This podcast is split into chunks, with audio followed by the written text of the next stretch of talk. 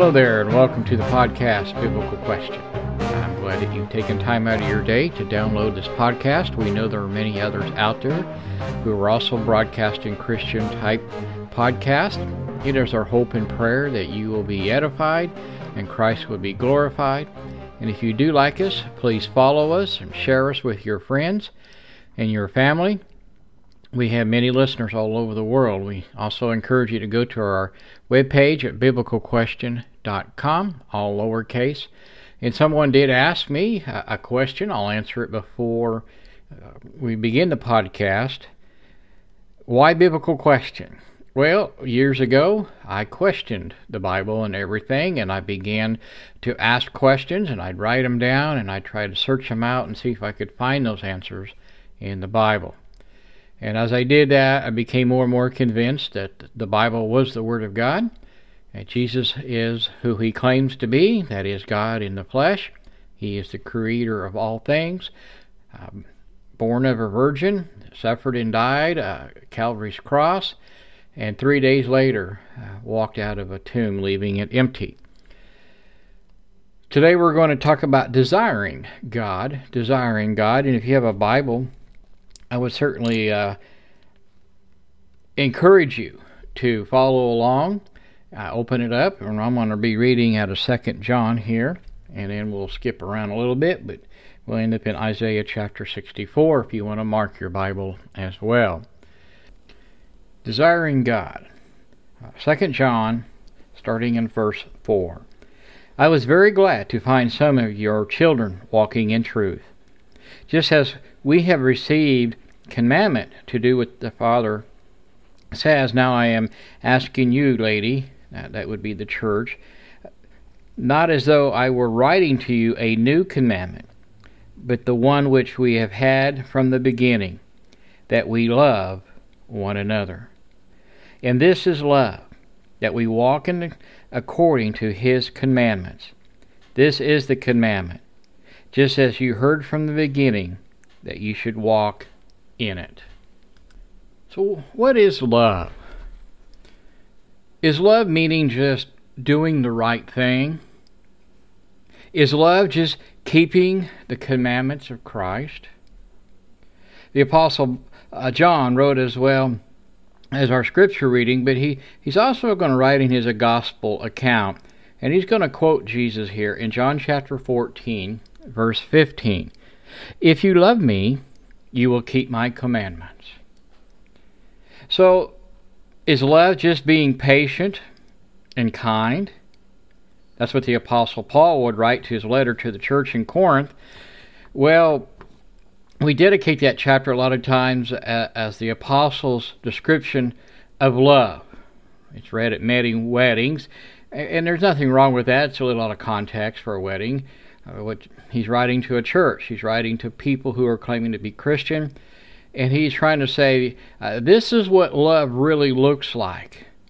This is what love smells like when it walks and talks in the life of a Christian. However, there is more to love. You see, listeners, there has to be a relationship as well. The Apostle Paul would later say in chapter 13, 1 Corinthians, we can do all these wonderful things, but without love, it has no value. It is worthless. With love, there also needs to be a passion for desiring to know who God truly is. Who is Jesus? Do you and I, do we have a passion, a love, a desire for God? Do we really, truly have that desire to know who He is and to long for Him? Yes, I do understand. There are times that we all go through that are difficult and hard, and some of us have longer times of hard trials and tribulations than others. There are times that we lack the heart that we should have. These are all normal things that every human being goes through, no matter where you're at on the planet. whether you find yourself in good times or in bad times. The question still remains, where is your passion for God? Where is the desire for Christ in your life? Where is that desire for the Almighty One? Do we really, truly love God on a personal level? No matter where we find ourselves, what place that we find ourselves in our life right now, whether it's a peak or a valley.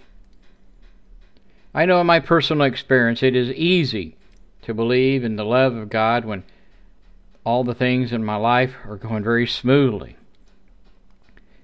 or when things are going the way I think they should be. The challenge for most of us, including myself, is this. We might say, well, when the chips are down, where do we find God? When everything is going wrong in our day or week or whatever, where do we find God? Do we even bother looking for Him? That's probably a good question to ask ourselves. Do we show this desire for God as we did in the days when the sun was shining and the birds were singing and everything was going as planned? Or when the day is raining with heartaches and pain and suffering, we blame God, and do we walk away?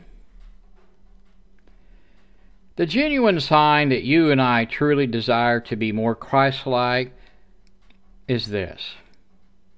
You begin to hate the things that God hates, and you start to love the things God loves. And that word hate in the English language generally has something with malice in it, but really in the text of Scripture, it has more the meaning of rejecting sin, rejecting the things that God does not like, and loving the things that God loves.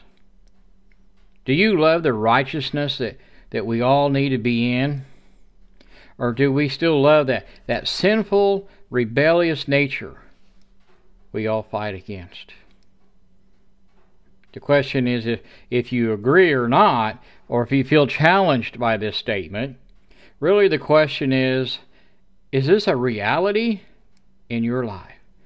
Young or old, boy or girl, rich or poor, are we continuing to grow in and rejecting sin, hating that sin, and desiring to love and grow in Christ? The question is not if you want to do the right thing, or do you and I want to have a good life? You know, preaching that goes along the lines of, well, young man, you can have a wonderful life, and I see it. I see you have a beautiful wife and children. You drive fancy cars, and your home is the finest on the block. You've achieved the highest goals in your workplace and in your career field. Everything is so perfect in your life. However, young man, there's only one thing missing, and that one thing is Jesus. You know, when I hear preaching along these lines, I don't know, sometimes I really do, I get upset.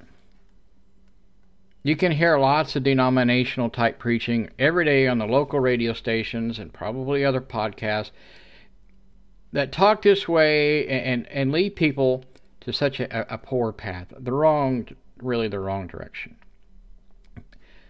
More likely, we need to hear this, or I should say, the correct way would be to say, young man, young person, your life is worthless. It has no value whatsoever apart from Jesus. Your life is empty without Jesus. We need to understand, too, that Jesus is not some accessory that you and I add to our lives, like if we're buying a new car or a new house, we want all the latest electronics or whatever. Jesus, He's not that topping on top of ice cream. He's not a trophy that we can put on display or in the trophy case. You have to have Jesus, and Jesus really has to have you. If this cannot be said in your life or my life, we are lost. We are still in darkness. You see, this desire and this relationship to have with Christ, you and I can say that we know Jesus.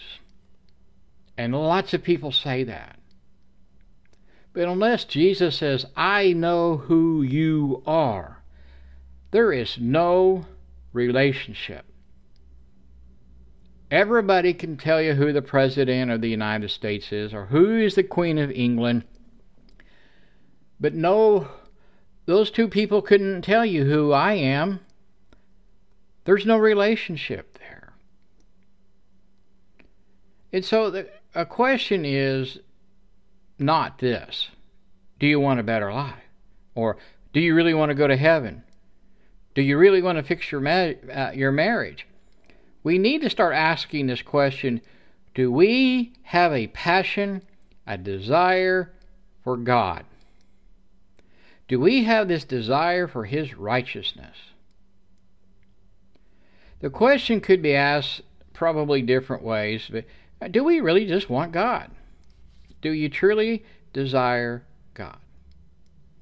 Because He is the only one who can save our soul. This is not something new for the church to declare that Christ said this. God has been claiming this for a very, very long time. Isaiah chapter 64, starting in verse 6. And I happen to have the English version for the deaf sitting here next to me, and that's what I'm going to read from. We are all dirty with sin. Even our good works are not pure. They are like blood-stained rags. We are all like dead leaves. Our sin has carried us away like wind. We do not call to you for help. We aren't excited about following you, so you have turned away from us. We are helpless before you because we are full of sin. See, everybody listening to the podcast, including me as the speaker, we know that we're a sinner. And the problem is that sometimes we really do not realize how horrible and dirty we really are before God. Without the blood of Jesus, we will remain as blood-stained rags, these old dried leaves. The picture here that's painted by Isaiah is those leaves they're carried away in the wind. I mean, they're dry, they're crumbly, they rot away. There's no comforting there at all. The picture is not if the wind will pick us up and carry us away, or where the leaves go into a burn pile somewhere. You see, we really need to let go of our sin. I'm not saying that's easy, because it's not. You can't do it alone. You have to have God's help. You have to cry out to God and repent and say, you know, Jesus, I really need your help. Send your Spirit to help me defeat this. You know, we really don't always want to let go of sinful activities very easily. You know, when we sin, sometimes it's as easy as breathing in our own mind. Where is this desire for God? Again, everyone listening knows that we are all sinners. And we need to ask ourselves the question, as you study your Bible, as you go to church on Sunday, what has God done to your heart? For those who claim to have been a Christian for many years, has God done anything in your life, anything through the Holy Spirit, by reading God's Word and being in prayer? Do we now, claiming to be Christian, do we ignore the sinful life that we proclaim to God and others around us? We've all promised as Christians, many of us probably made a public statement somewhere along the way in church or at work or in a family setting that you really wanted to live a faithful life, to turn away from sin and that old man. You know, and now do we see God being above all things in our life? Do we desire Him above all things? You see, we need to understand that Jesus is everything to us, or He is nothing to us. And if you can't say amen, you have to say ouch to that statement. Listeners, there is no riding the fence when it comes to spiritual matters. Our God is an infinite being. Heaven will be an infinite time of worship and serving God and His glory. Heaven will be full of praise and glory unto the one who sits on the throne. Most don't even want to do that now. And for those who don't want to do it now, they're not going to do it then. Because eternal life does not begin when you and I die. Follow along here in John chapter 17. John chapter 17, the first three verses. Here is Jesus. This is a beautiful prayer, John chapter 17. You've never studied it in depth. You ought to really try to do that. Jesus spoke these things, lifting up His eyes to heaven, and He said, so He's about to pray here, Father, the hour has come. Glorify your Son, that the Son may glorify you, even as you gave Him authority over all flesh, that to do whom you have given Him, He may give eternal life. This is eternal life, that they may know you, the only true God, and Jesus Christ, whom you have sent. Verse 3, as I understand the wording here in this verse, is in the present tense. Eternal life is now. Eternal life for the Christian began the very moment that you confessed Christ and dedicated your life, you're baptized. And eternal life with Christ can only come to those who have obeyed the gospel command. I mean, notice here in verse 2, Jesus says he is eternal life. Not anybody else that proclaims to be that. I can't give you eternal life. Your neighbor can't give you eternal life. The preacher can't give you eternal life. Only Christ can do that. And if we can't worship our Savior Christ here on this earth, we're not going to be able to worship Him for eternity. We're not going to be able to say, well, Jesus, here I am. Aren't you so glad that I was able to make it here? I don't believe that will ever be allowed. Yes, He's a God of grace and mercy and compassion and all those great adjectives. But the principles of the Scripture in this world of true worshiping and having a true desire for God is forever. It starts this moment. And I'm not sure that we're all walking in the light if we can't worship and give glory to God. And we're afraid to tell people at work we're a Christian. Now, I can guarantee everybody knows where I'm standing if they're listening and watching. If we only have a few peeks into heaven out of the Bible, one can really be found here in the book of Isaiah, and then in the New Testament. We get a glimpse of places here and there in Revelation. And so I want to read Revelation. Revelation chapter 4. And please follow along. We're going to go into chapter 5 here.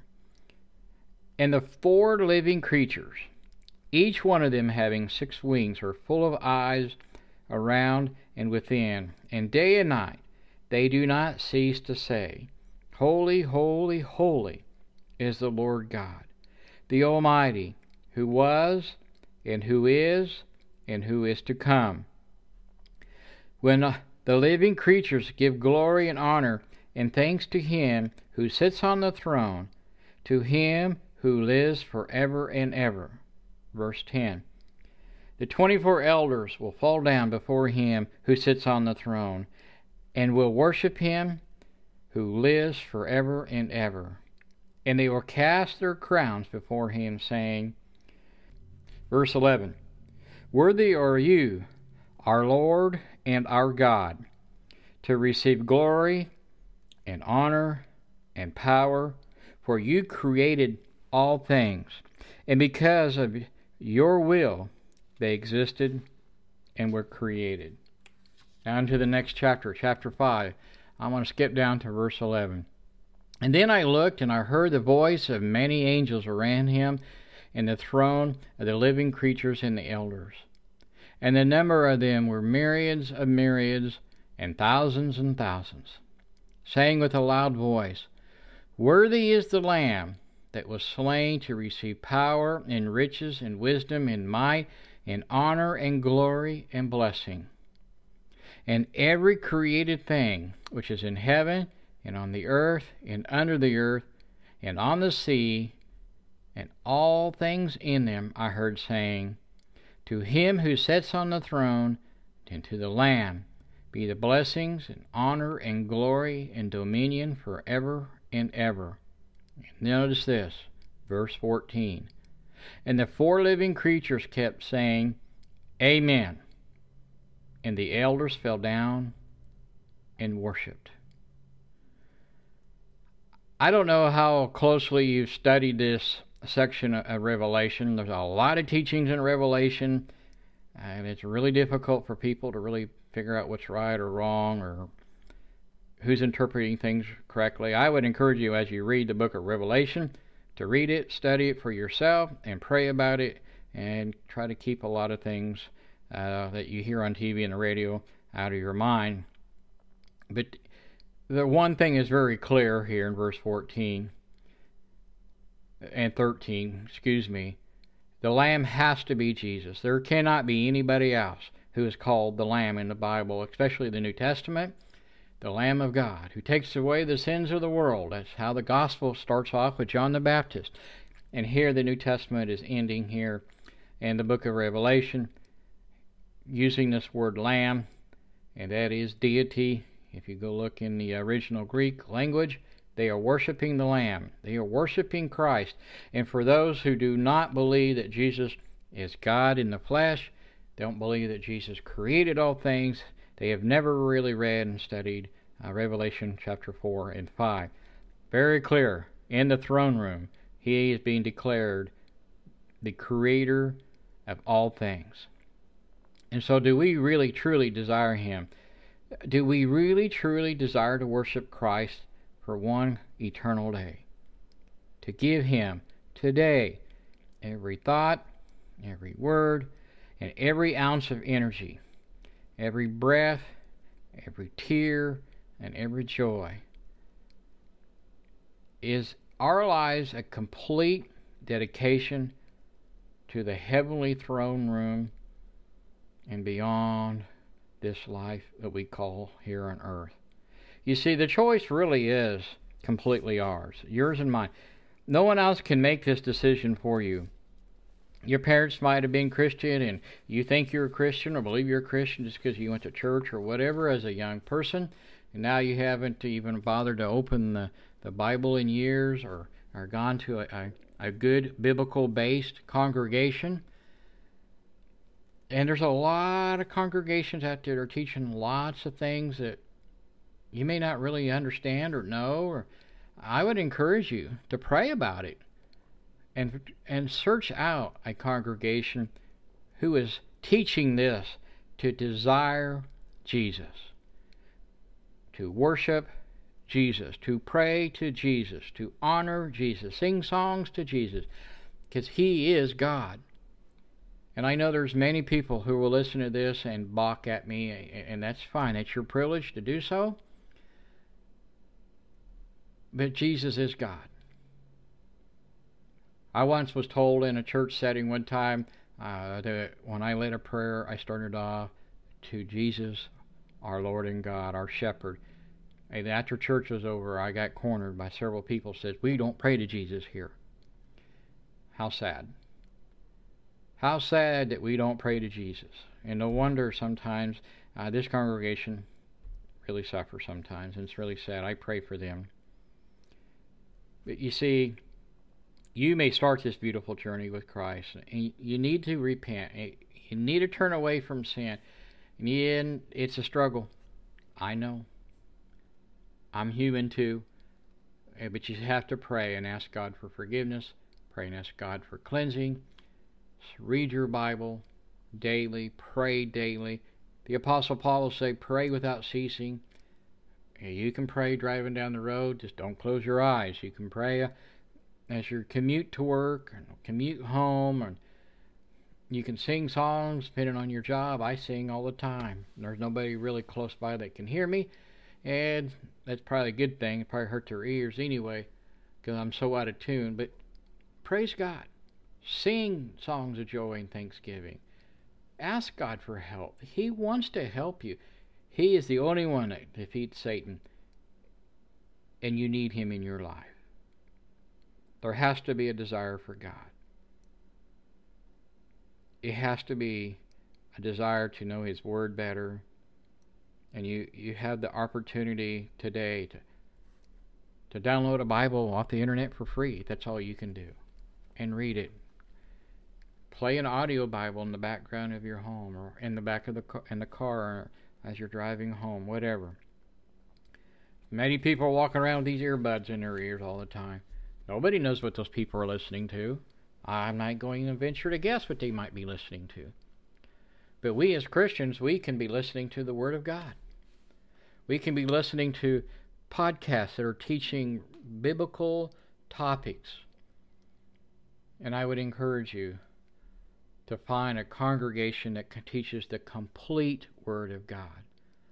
Many are focused only on end times. Many are focused only on baptism.